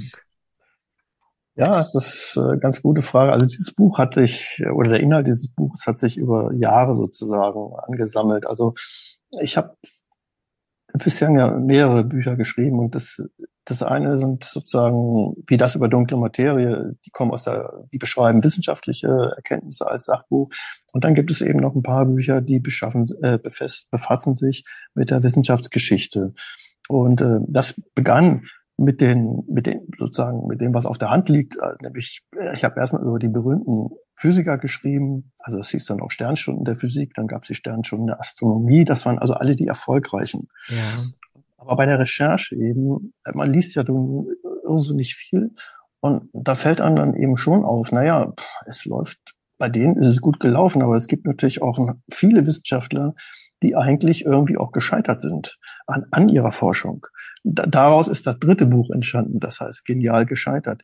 Und mhm. dann gibt es sozusagen die vierte Gruppe, und das sind eben die, die bin, auf die bin ich eben auch äh, durch meine Recherchen immer wieder gestoßen, das sind eben die Verfolgten. Und nun musste man, musste ich erstmal das ein bisschen sortieren. Also was sind die Gründe für die Verfolgung? Das habe ich ja anfangs genannt. Und dann muss man sich eben prominente Wissenschaftler suchen, die über die eben auch biografisches Material da ist. Mhm. Das muss ich ganz klar sagen. Denn das hatte ich ja auch kurz mal erwähnt. Es soll ja auch die Person, die soll ja irgendwie auch plastisch hervortreten, ja. Also man soll irgendwie auch den Charakter erkennen. Es muss auch, es ist auch erzählerisch. Das äh, hoffe ich ist auch ein bisschen rausgekommen. Doch, auf jeden äh, Fall, ja. Ne, es ist ja jetzt kein Eintrag in einem Lexikon, sondern es ist ein eine Erzählung, aber, ja, genau. aber eine historisch gesicherte Erzählung. Genau. Es sind, es sind, keine, sind keine Kurzbiografien. Das finde ich nee. ist, ist, ganz, ganz wichtig. Das nee, kommt auch also gut die, rüber, ja. Ja, also die haben so 30 bis 50 Seiten. Ähm, das ist irgendwie schon ganz schön. Dann kriegt man schon, kann man schon einigermaßen in die Tiefe gehen. Ja, und dann gibt das sind halt die Randbedingungen. Und ähm, so habe ich dann diese Personen zusammengesucht. Hm, wie gesagt, ich hatte es schon erwähnt, für die Inquisition hätte ich natürlich Galileo Galilei nehmen können, aber das erschien mir für mich selber auch schon äh, ein bisschen zu langweilig. Mhm. Und, äh, und Giordano Bruno ist eine aus, außergewöhnliche Person gewesen damals. Deswegen habe ich ihn gewählt. Für die französische Revolution, Sie sagten gerade Jean-Sylvain Bailly, in der Tat, der ist nicht so bekannt, astronomisch, äh, schon ganz interessante Sachen gemacht, ist unter der Guillotine gestorben. Lavoisier ist allerdings ein sehr, sehr bekannter Chemiker. Genau, den, spätestens in meinem Studium bin ich da über, über ihn gestolpert. Das genau, ja. Und ähm, ja, und so setzt sich ein bisschen fort. Ja, man sucht sozusagen in den in den verschiedenen Phasen, die ich hier beschreibe, suche ich mir Personen raus, die mir besonders interessant erscheinen. Also Lev Landau zum Beispiel über ihn, der hat nur Physiknobelpreis bekommen, ja. ja. Äh, trotzdem wissen natürlich nur wenige über ihn Bescheid, aber er ist auch eben als Mensch unheimlich interessant gewesen. Also er war so ein, also Genie und Wahnsinn, das gehörte bei ihm so ein bisschen zusammen. Also er war auch mhm. äußerst humorvoll und hatte ganz komische Eigenarten und es ist eine interessante Person und er, er wäre fast, fast in einem der Kerker von Stalin ums Leben gekommen, wenn sich nicht äh, berühmte damalige Physiker für ihn so eingesetzt hätten. Ja. Und äh, also Stalin praktisch mit dem Argument überredet haben, wir brauchen diesen Mann für den technischen Fortschritt in der Sowjetunion. Mhm. Ja, Stalin wollte die Sowjetunion technisch nach vorne bringen. Und äh, das ging natürlich nur mit Technikern und Physikern. Mhm. Und nur aus diesem Grund hat man, äh, ist Lev Landau nach einem Jahr Kerkerhaft dann doch noch freigekommen. Mhm. Und das bietet natürlich auch, also so ein Schicksal bietet natürlich dann auch die Möglichkeit, viel über die, äh, die damalige Politik zu erzählen. Ja, das ist ja auch das Spannende dabei. Das ist durchaus, ja. ja. Und äh, was ich nicht gar nicht gewusst habe, ist, dass er den Nobelpreis ja unter doch recht traurigen Umständen bekommen hat. Ja, das stimmt, das stimmt. Er hatte, er hatte einen ganz schweren Autounfall und lag sehr lange äh, im Krankenhaus. Seine Schüler haben ihn versorgt von rund um die Uhr und ähm, er ist dann wieder gesund geworden, konnte aber den Nobelpreis nicht in Stockholm entgegennehmen, sondern der wurde ihm praktisch im Krankenhaus verliehen und er ist dann auch kurz darauf gestorben. Also das ist schon sehr traurig. Äh, ja. Und ein Sonderfall, das wird ja normalerweise nicht gemacht, dann wird er nee. eben im, in, in Abwesenheit sozusagen seiner ja. gedacht, aber äh, genau. das macht man heute, glaube ich, gar nicht mehr, oder? Aber damals war es eine Ausnahme. Ne? damals war das sicher eine Ausnahme, aber es zeigt eben auch äh, die Wertschätzung für ja, Landau. Durchaus, ja, ja durchaus. Ja, nee. schon. Kommen wir nochmal zu, zu Giordano Bruno. Ich kann mich erinnern, ich war ein recht sehr junger Mann und saß ähm, am Campo di Fiori und dort ist ja diese äh, große Statue und mhm. äh, dachte so drüber nach, hatte da auch was gelesen über ihn und was da so passiert ist. Und es ging mir schon recht nah, weil ich weiß gar nicht warum. Es hat mich, ich weiß nicht, ob Sie schon mal dort waren. Ähm, das Leben drumherum äh, ist ja doch sehr, ja, sehr schön im Sommer. Äh, ja. Ist das eine tolle Szene dort und der Markt, der da immer ist und so weiter und so fort. Und dann steht da diese Statue und man weiß, was dort genau gemacht ist mit diesen Menschen. Ja. Und sie schreiben es ja auch recht äh, deutlich dann in ihrem Buch. Und ähm, ja, vielleicht können Sie uns noch kurz oder vielleicht auch länger, wie Sie sie mögen, erzählen, was war eigentlich so schlimm daran, dass man ihn unbedingt verbrennen wollte? Also es gab äh, sicherlich mehrere Gründe, nicht nur, den, nicht nur die naturwissenschaftlichen Gründe, sondern äh, Bruno zweifelte ja auch an vielen, also an besonderen Glaubensgrundsätzen der katholischen Kirche. Aber hm, er hatte eben auch äh, mehrere Bücher herausgebracht, in dem es um seine Weltsicht ging, um seine Kosmologie, um seine, sein Weltbild. Und das Phänomenale daran war, äh, dass er, er hat von Anfang an das äh, kopernikanische Weltbild vertreten. Also dieser Wandel wo man zunächst, also bis, bis dorthin sozusagen die Erde als Zentrum des Universums ansah und Kopernikus dann festgestellt hat, nein, so kann es gar nicht sein, sondern die Sonne steht im Zentrum und um diese Sonne kreisen mehrere Planeten und der dritte von denen ist nun die Erde. Also die hatte nicht mal mehr einen ausgezeichneten Platz, sondern sie war einer unter vielen Planeten. Das war schon schlimm. Aber diese, das kopernikanische Weltbild hat sich nur sehr, sehr langsam verbreitet. Das liegt auch daran, dass Kopernikus selber in seinem Buch es so ein bisschen versteckt hat, beziehungsweise es, man musste sich durch viele, viele Seiten quälen, um dahin zu kommen. Mhm. Äh, und äh, anfangs haben sehr viele das überhaupt gar nicht, ähm, gar nicht akzeptiert, gar nicht gesehen. Äh, es wurde auch gesagt, ja, dieses kopernikanische Weltbild mit der Sonne im Zentrum, das können wir ja mal sozusagen verwenden, um die Planetenbewegung zu berechnen. Das macht alles einfacher, aber es entspricht nicht der Realität. Wir nehmen das mhm. nur so als, als, als theoretische Möglichkeit als an. Als Modell also. Als Modell, das aber eigentlich nicht der Wirklichkeit entspricht. Mhm. Und das wurde erst später äh, durch Kepler, der dann merkt, das war das Entscheidende eigentlich. Johannes Kepler hat dann herausgefunden, dass sich Planeten nicht auf Kreisbahnen, sondern auf elliptischen Bahnen elliptischen befinden. Bahnen, ja. Das bewegen, das scheint jetzt hier ein Detail zu sein, war aber letztendlich der Durchbruch für das kopernikanische Weltbild. Aber was in diesem Weltbild immer noch vorhanden war, das war sozusagen die äußerste Sphäre. Also das Sonnensystem war einge oder, oder schwebte in einer Sphäre und auf der Oberfläche dieser Sphäre, da waren die Sterne. Und dieses Universum war ja abgeschlossen. Ja? Also das Universum ging sozusagen bis zu dieser Sternensphäre und dahinter war nichts. Äh, irgendwas. Und da konnte man sich darüber streiten, ob Gott dort sich befindet oder nicht. Und damit konnte sich Bruno überhaupt nicht anfreunden.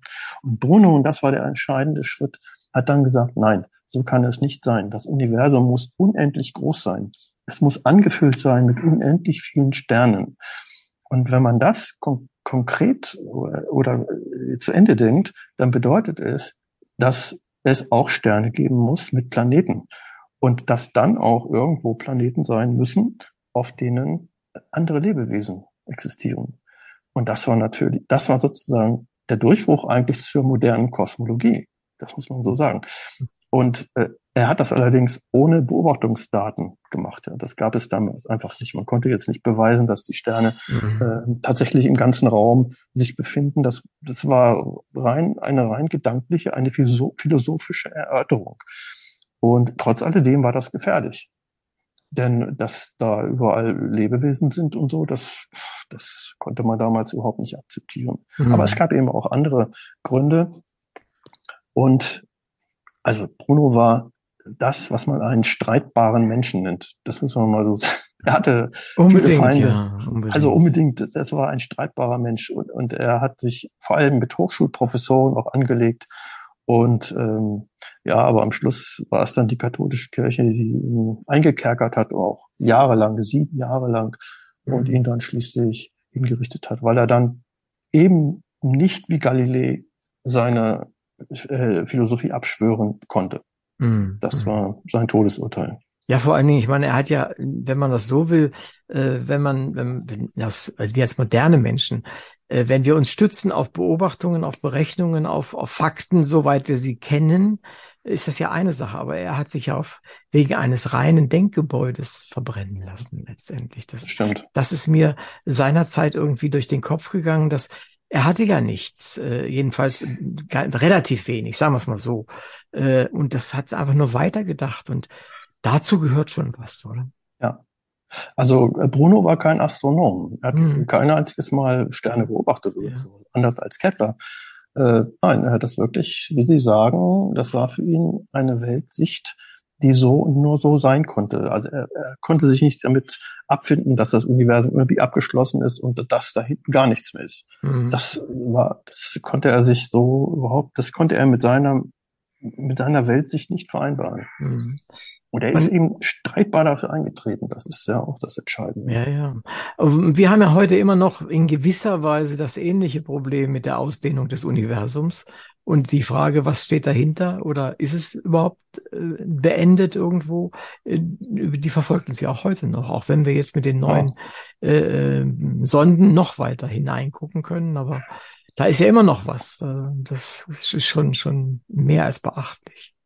Ja, ja, aber das, aber das ist das, was Bruno damals aus seiner Philosophie heraus, äh, wie soll ich sagen, prophezeit hat, ja, dass das Universum unendlich ausgedehnt ist. Das ist in der Tat die heutige Sicht der Ja. Kosmologie. Das Universum Ja. hat keinen Rand, kein Ende, ähm, also jedenfalls kein räumliches Ende. Und es ist erfüllt mit Sternen und Galaxien. Es gibt nur einen zeitlichen Beginn. Das ist der Mhm. Urknall. Genau, ja. Ja, aber kein zeitliches Ende und keine räumliche Trennung, keine räumliche Barriere. Genau. Und dann kommt auch noch dunkle Materie dazu. Naja. Ja, genau. Da haben wir den, da haben wir den Salat mit der unsicheren Wissenschaft. Da haben wir es wieder. Ja. Äh, nee, aber es ist schon, äh, ich finde es äh, nach wie vor sehr interessant und auf was die Menschen so gekommen sind. Ich wollte die ganze Zeit äh, auch in der Vorbereitung ein, eine Frage formulieren, die, die ich immer wieder weggeworfen habe. Aber irgendwie, äh, weil ich dachte, die kannst du nicht stellen. Sowas, sowas, sowas fragt man nicht. Aber von Ihren ähm, Kandidaten hier, die Sie in Ihrem Buch geschildert haben, welcher ist da oder welche ist da diejenige Person, wo Sie denken, durch ihre entweder Vernichtung, Vertreibung oder, oder Unterdrückung ist der Menschheit das Wesentliche, Wesentlichste äh, verloren gegangen. Sie wissen, wo, Sie merken, wo das Problem liegt, Ja. das ich da habe in der Frage, aber ich möchte es trotzdem irgendwie kurz mit Ihnen besprechen. Mhm. Also wenn ich die Liste mir jetzt mal so anschaue, dann muss ich sagen, zum Glück ist eigentlich, also, also man, wir wissen ja nicht, was, was ein Wissenschaftler noch hätte erreichen können, wenn er Richtig, länger ja. gelebt hätte. Das wissen wir ja nicht.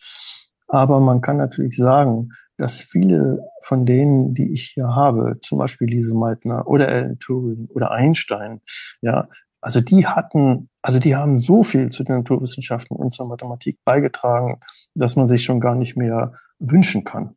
Mhm, Was aber verstehe. zum Beispiel Lavoisier, der gar nicht so alt geworden ist, ja, Ja, der ist, ja. ja. der ist äh, gerade mal 60 Jahre alt, immerhin. Aber äh, was er noch hätte leisten können, das wissen wir ja nicht. Er hat aber auch viel geleistet. Also insofern würde ich sagen, ja, es war vielleicht, äh, also der Wissenschaft an sich oder dem Fortgang der Wissenschaft ist da vielleicht gar nicht so viel verloren gegangen. Die meisten hatten ihre großen Erfolge schon hinter sich. Mhm, mhm. Man kann Das sagen, man könnte sagen, glücklicherweise, ja. Ja, das äh, mich erinnerte nämlich, als ich dann, ich weiß gar nicht warum, als ich das noch mal so insgesamt hier anguckte, wer ist denn das hier, ähm, nachdem ich da in dem Buch gelesen hatte, da fiel mir der Club der 27-Jährigen ein. Sie Mhm. wissen, Sie wissen, die, die halt mit sieben, alle mit 27 gestorben sind, die Musiker im Wesentlichen. Ja, die Und, Rockstars.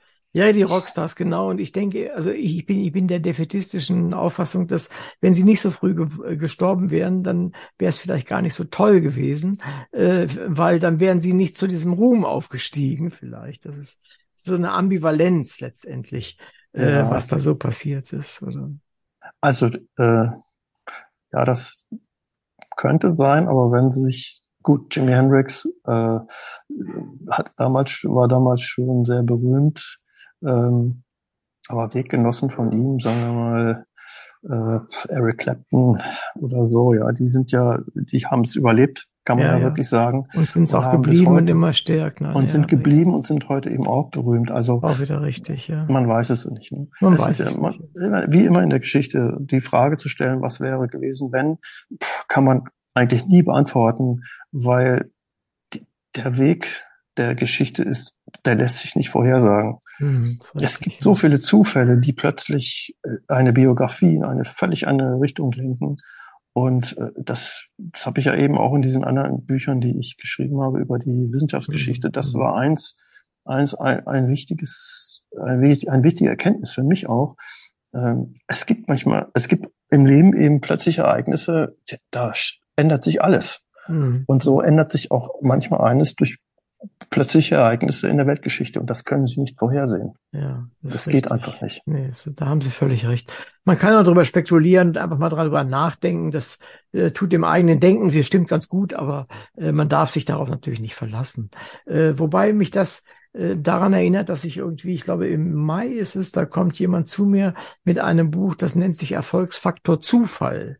Ähm, mhm. Da geht ja. es darum, was machen wir am besten aus Zufällen? Mhm. Ähm, das, ich bin gespannt, was das wird. Äh, und ich habe das Buch noch nicht in Händen.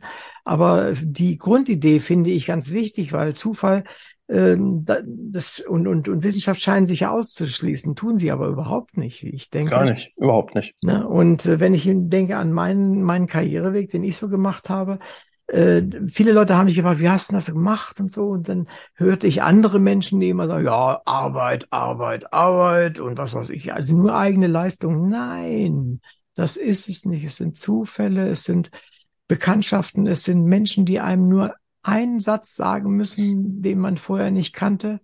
Und schon ändert sich das ganze Leben. Und äh, ich denke mal, für, für Sie wäre das wäre vielleicht ein schönes Buchthema, äh, die Zufälle, die zu Entdeckungen führten. Ja. Das, ja. Ich finde das spannend. Das, absolut, das ist so.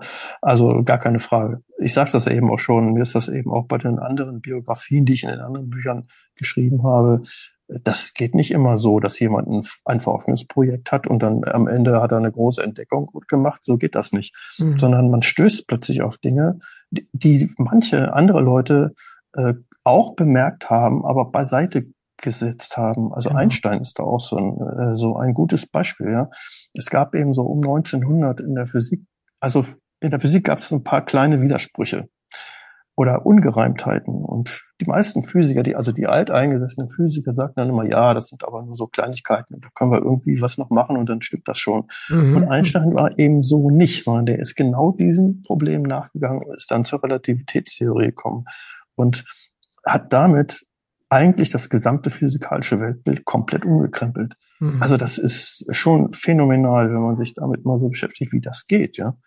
Und da, da Einstein hat sich zwar intensiv damit beschäftigt, und trotzdem waren es manchmal Kleinigkeiten. Mhm. Plötzlich, ein plötzlicher Eingebung, ein Gedanke, den er vorher nie hatte oder der ganz einfach war auch, aber der von anderen nie zu Ende gedacht worden ist. Und so, und so wird plötzlich alles anders.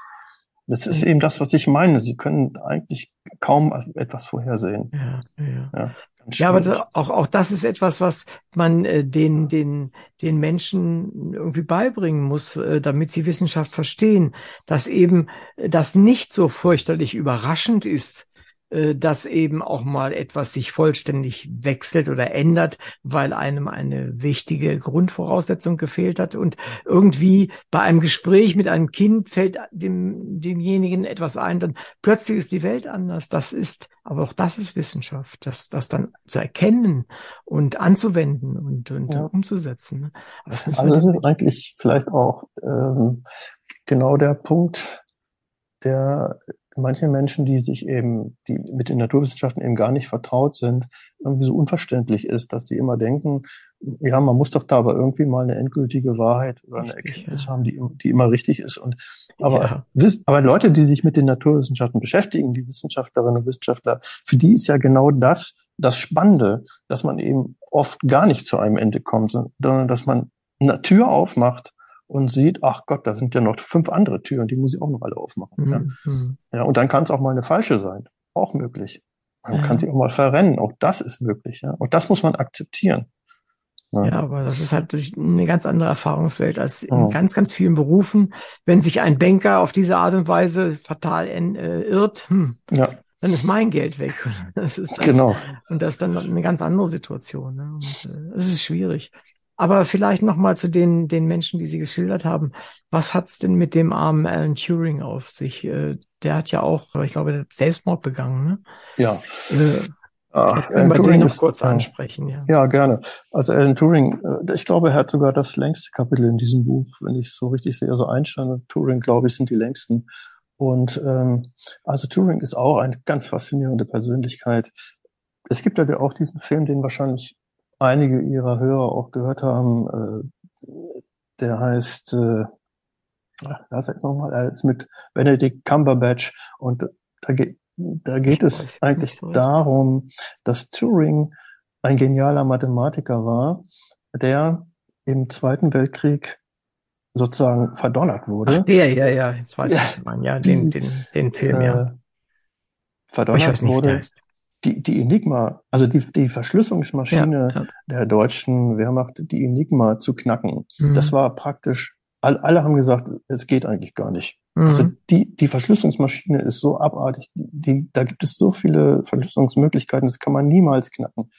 Und dann hat man eben äh, außerhalb von London äh, mehrere, also völlig unterschiedliche Leute zusammengeführt, also unter anderem Mathematiker, aber da waren auch äh, Schachspieler dabei, gute Kreuzworträtsellöser, äh, Ägyptologen, alles Mögliche. Und man, und die hat man zusammen gefercht und hat gesagt, so, jetzt mach mal. Und das war das Geheim, das, äh, also das Projekt mit der größten Geheimhaltungsstufe, die es jemals in Großbritannien gegeben hat. Und äh, dafür gab es noch gar keinen Begriff. Und deswegen hat man das Ultra genannt. Ja? Mhm. Äh, und in, und am Schluss waren 10.000 Menschen dort beschäftigt und die haben es dann tatsächlich geschafft, die Enigma, also die, die ähm, Funksprüche, die mit der Enigma verschlüsselt worden sind, zu knacken. Und das mhm. war mit kriegsentscheidend ab 1943. Das Interessante ist, dass alle, die dort gearbeitet haben, äh, in Bletchley Park, ähm, dazu verdonnert wurden, niemals über diese Aktivität zu erzählen, auch nicht nach dem Krieg. Es war ihnen strikt verboten. Mhm. Und Turing hat das tatsächlich nie getan. Nicht mal seine Mutter oder sein Bruder wussten etwas von dieser wirklichen Heldentat, ja. Mhm. Und er hat dann aber, er war also genialer Mathematiker, sagte ich schon, er hat sich nach dem Krieg dann, ist er wieder an eine Universität zurückgegangen, am Schluss war er in Manchester und äh, hat sich sehr viel mit unter anderem also mit Computern ähm, beschäftigt. Das war sein großes Thema, Entwicklung von Computern. Und da hat er sich, er wusste natürlich, man kann mit Computern Formeln ausrechnen, ja, Funktionen ausrechnen, also und auch für praktische Dinge anwenden. Die ersten Anwendungen waren die Berechnung von Geschossen der Artillerie. Mhm. Ne? Na, Dann typisch auch, wieder, ja. Na, ganz typisch wieder, aber auch für Wettervorhersage. Das war auch eine der ersten mhm. Anwendungen. Mhm. Aber Turing als er dann wusste, dass man das kann, hat sich dann was ganz anderes gefragt. Er hat sich gefragt, kann man eigentlich eine Maschine entwickeln, die selbst lernen kann, mhm. die lernen kann und sich weiterentwickeln kann. Also das war eigentlich so ein allgemeineres Konzept. Ihm ging es gar nicht darum, wie gut kann die rechnen, sondern es ging um die Frage, kann ich einer Maschine das Denken beibringen? Mhm. Und dafür und, und dafür ist er dann, äh, das war sehr spektakulär. Dafür ist er dann äh, auch in, in der, im äh, Fernsehen und Radio gewesen und er wird eben heute auch als sozusagen der Pionier der künstlichen Intelligenz genannt. Aber, und jetzt kommt es, weswegen er in meinem Buch ist, ähm, er war homosexuell. Und er hat in den äh, Anfang der 1950er Jahre äh, hatte er eine in Manchester eine Beziehung zu einem Homosexuellen und dann kam es zu einem Zwischenfall in seinem Haus Er dachte, der hätte ihn bestohlen und hat ihn dummerweise angezeigt. Und die Mhm. Polizei kam ins Haus und hat sich das alles angehört und so. Dann haben sie auch den, den Dieb, den vermeintlichen Dieb dann auch festgenommen. Aber sie haben eben rausgefunden, äh, es gab homosexuelle Handlungen in diesem Mhm. Haus. Mhm. Das war damals verboten und es war strafbar. Mhm. Das Ganze kam vor Gericht und dann hatte er die Wahl. Entweder er geht zwei Jahre ins Gefängnis oder er unterzieht sich einer Hormonbehandlung. Mhm. Er hat sich dann dummerweise für das zweite entschieden und ähm, diese, diese Hormonbehandlung äh, mit Östrogenen praktisch hat natürlich psychische und physische Folgen gehabt. Und er litt unter Depressionen letztendlich und hat sich äh, das Leben genommen. Mhm. Also, so, und so, ja. Also er ist das, er ist jetzt das, die einzige Person in diesem Buch, die jetzt nicht Opfer einer politischen Entwicklung war, ähm, sondern klassische gesellschaftlichen. Diskriminierung dann, ja. Ja, Mhm, ja. Wobei man eben auch sagen könnte, Bruno äh, ist jetzt auch keine politische, kein politisch Verfolgter gewesen, sondern von der von der Kirche. Ne? Mhm, ja.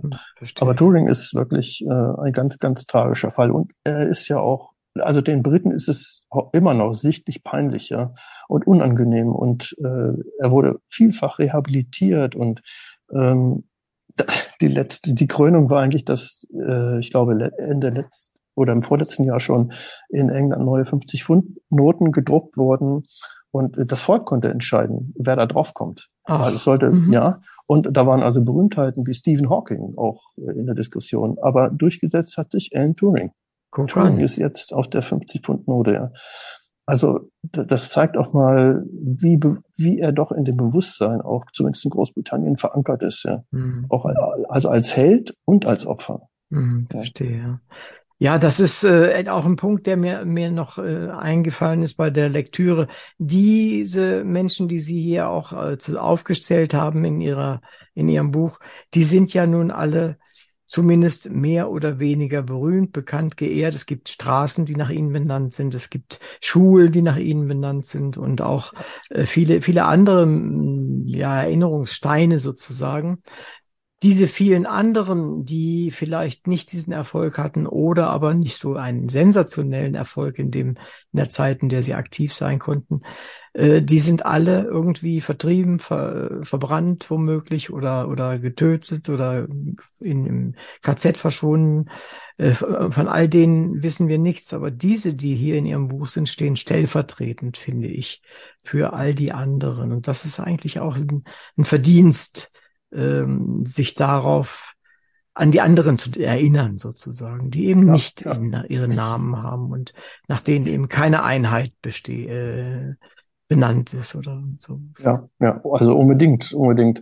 Äh, Es ist ja auch eine Frage der historischen Aufarbeitung. Ne? Ja. Also wie, wie viel, äh, also in Deutschland äh, ist die Aufarbeitung der Zeit des Nationalsozialismus ja wirklich akribisch, kann man schon sagen. Und das ist auch völlig richtig so. mhm. Äh, Und hier werden immer noch, also äh, es wird immer noch jetzt sozusagen auch Bio, also kürzere Biografien von Wissenschaftlern äh, studiert und nachvollzogen, die auch vertrieben wurden, viele auch im KZ umgekommen sind und die nicht so berühmt sind oder gar nicht bekannt. Mhm. Also auch das, also es gibt eine Reihe mittlerweile in einer Zeitschrift, die heißt Physikjournal, äh, kommt in unregelmäßiger Folge äh, so eine Biografie von solchen äh, Physikern aus der NS-Zeit, die es nicht überlebt haben. Mhm. Und das ist natürlich auch ein großes Verdienst. Aber Sie haben aber Sie haben völlig recht. Die, die ich hier aufgeführt habe, äh, stehen stellvertretend für alle anderen, für viele Tausend. Mhm. Ja. Nee, ist richtig. Und ich, ich finde das auch gut so. Was mir aufgefallen ist, und das fällt mir eigentlich bei fast jedem Buch aus, da, auf, das ich bespreche und das irgendwelche ähm, ja eher Sachbuchcharakter hat. Es ist natürlich relativ, wenn man mal Amerika dazu zählt, eurozentristisch. Hatten Sie keine Materialien, zum Beispiel über China? Also es gibt ja eine der größten Vertreibungen, Morde, wenn man so will, Mordwellen äh, während der Kulturrevolution gegen den intellektuellen Status der Menschen, die dort waren. Also alles, alles über Volksschule war ja damals auch schon mehr oder weniger intellektuell. Hatten Sie da nichts oder ist das mal ein anderes äh, Buch oder, oder warum finde ich da gar nichts? Also das ist wirklich eine gute Frage. Ähm, aber in der Tat ist es so, dass ich dazu muss ich aber auch sagen, habe ich nicht ganz so intensiv gesucht, äh, auf Anhieb erstmal nichts Biografisches gefunden habe. Ja. Das macht die Sache natürlich schon schwierig. Aber Sie sagen, mhm. klar, in der Mao, Mao, unter Mao wurden sehr viele Menschen getötet, sicherlich viele auch Intellektuelle. Das Gleiche trifft übrigens auch für Kambodscha zu. Ne? Ja, richtig. Aber ja. Es, es gibt dort kaum, also ich sage mal so, mir ist da biografisches Material nicht so bekannt. Hm, verstehe. Ja. Es liegt zum einen ja vielleicht auch daran, dass aus dem Chinesischen, wenn solche ähm, Forschungen geschrieben wurden, auf Chinesisch natürlich die Übersetzungen auch nicht vorliegen. Hm, hm. Sprache also ist es ist einfach, Problem, ja, ja, Es, ist, es ist einfach ein, äh, eine Frage des Materials, was vorhanden ist. Ja, ja denke ich mal. Und äh, ich bin, bin sicher, dass dort auch äh, große, äh, der Erfinder oder die Entdecker großer Dinge äh, einfach verschwunden sind, äh, ermordet worden. Die haben sie auch teilweise einfach aufgehängt oder was auch immer. Ja. Und äh, das ist eigentlich auch in, ein etwas, was, was, an die man auch mit erinnern könnte. Aber das ist tatsächlich in solchen ähm, Büchern häufig der Fall. Äh, was ich verstehe, wir kommen hier aus Mitteleuropa, es ist unsere Welt, es ist unsere Vergangenheit und die, äh, die USA, die zähle ich da jetzt einfach mit dazu. Man weiß schon wenig über Australien an der Stelle, da kommt schon praktisch ja. nichts mehr rüber. Ja. Und dann Asien wird's noch schwieriger und äh, Afrika, naja Gott, eigentlich gar nichts mehr, außer dem Kolonialismus und äh, afrikanische Wissenschaftler, also sagen wir mal so, in, vor, vor dem Jahr 1950, sagen wir mal, die kennt gar kein Mensch. Eben. Obwohl es welche gegeben haben wird, ja, wahrscheinlich. Ja. Und da muss ja, man was tun vielleicht tatsächlich. Ja, aber es ist äh, eben auch eine Frage der Aufarbeitung. Ne? Ja, ja, klar. Also, also für, für mich ist manchmal schon eben aus äh, sprachlichen Gründen gar nicht, wäre es gar nicht möglich, irgendwo in, in Russland oder so noch mehr aufzuarbeiten. Da gibt es zwar äh, Bestrebungen, das äh, müsste jetzt aber natürlich wieder zurückgefahren, haben wir anfangs ja auch schon drüber gesprochen. Ja, ja, ja. ja, ja. Und so ist das eben in China. Wie gesagt, liegt mir eben nichts vor, gebe aber zu, dass ich da nicht so richtig intensiv gesucht ja, habe. Gut. Ja. Das war auch nicht als Vorwurf gemeint, sondern nein, nein, das, das frage eigentlich klar. immer danach. Und äh, ich habe auch äh, mich neulich habe ich eine schöne Sendung gemacht äh, mit äh, einem wirklich extremen äh, Experten für chinesische Schrift.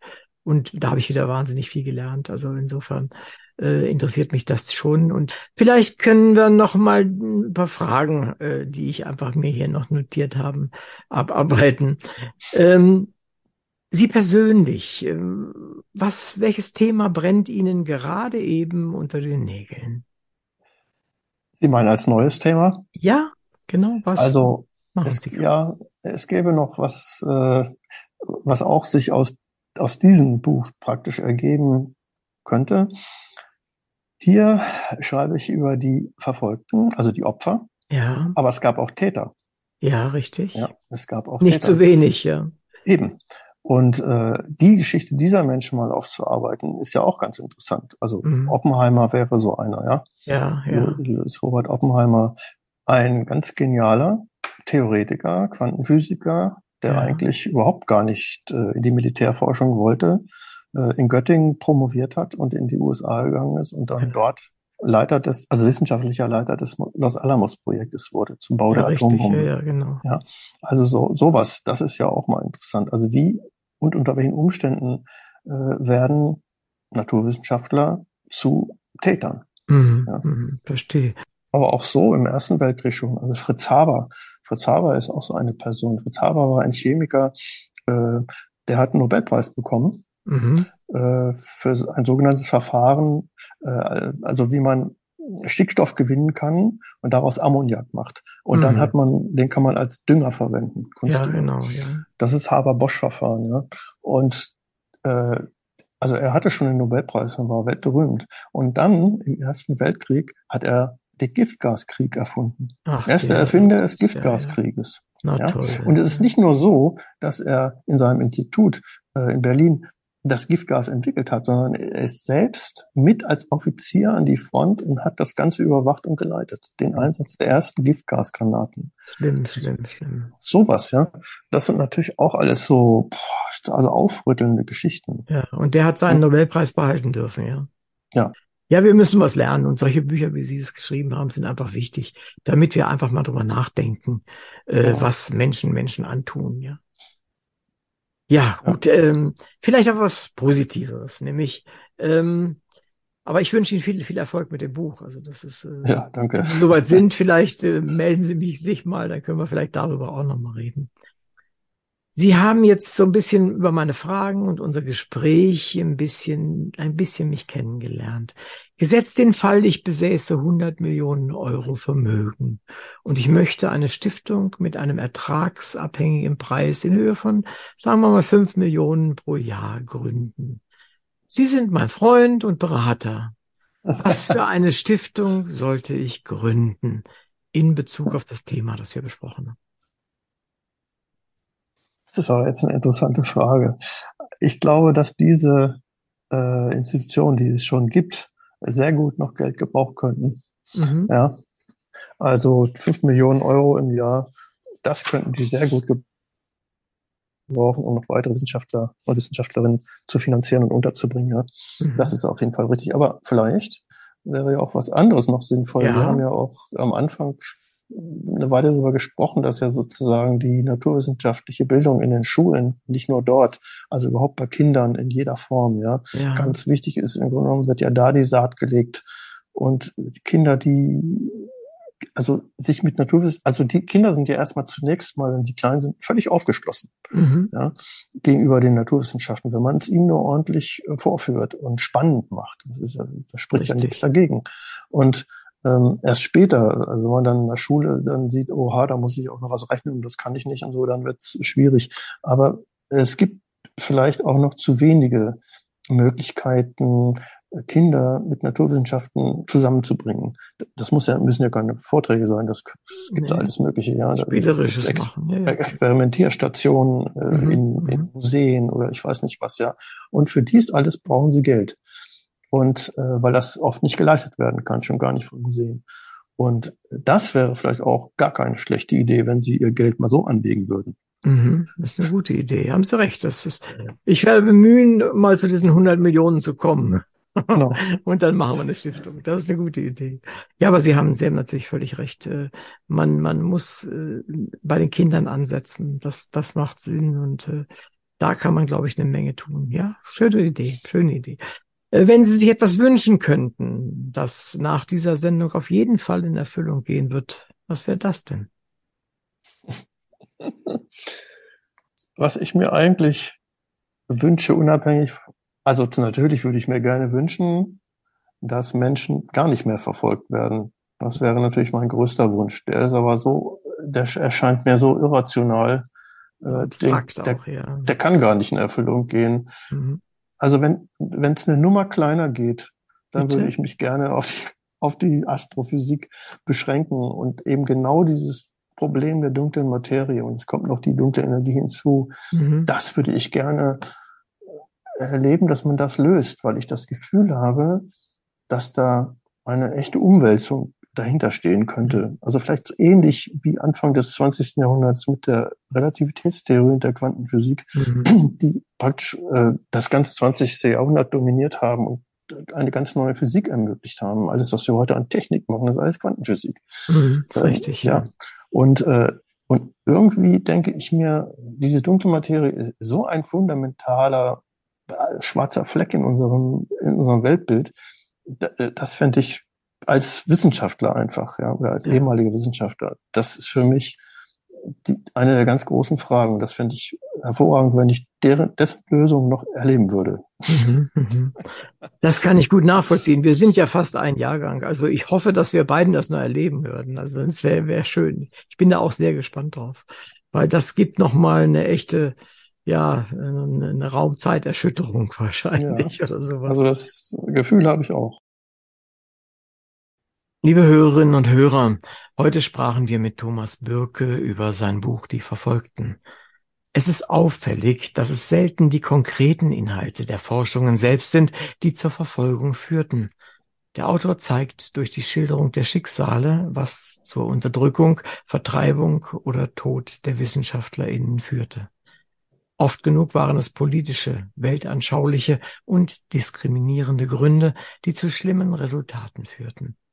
Manch einem der geschilderten verfolgten Menschen ist schon ein Denkmal gesetzt, dennoch kann man nicht genug auf die Freiheit der Forschung, auf ihre Unabhängigkeit und den Schutz der Forschenden hinweisen.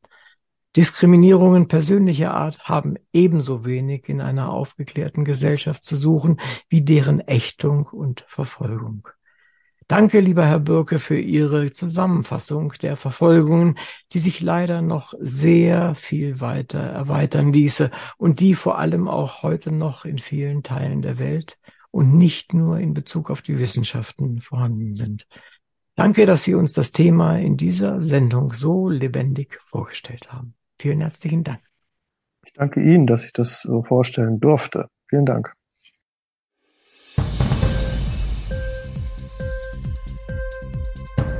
Dir die Sendung gefallen? Literatur pur, ja, das sind wir. Natürlich auch als Podcast. Hier kannst du unsere Podcasts hören. Anchor, Spotify, Apple Podcasts, iTunes, Google Podcasts, radio.de und viele andere mehr.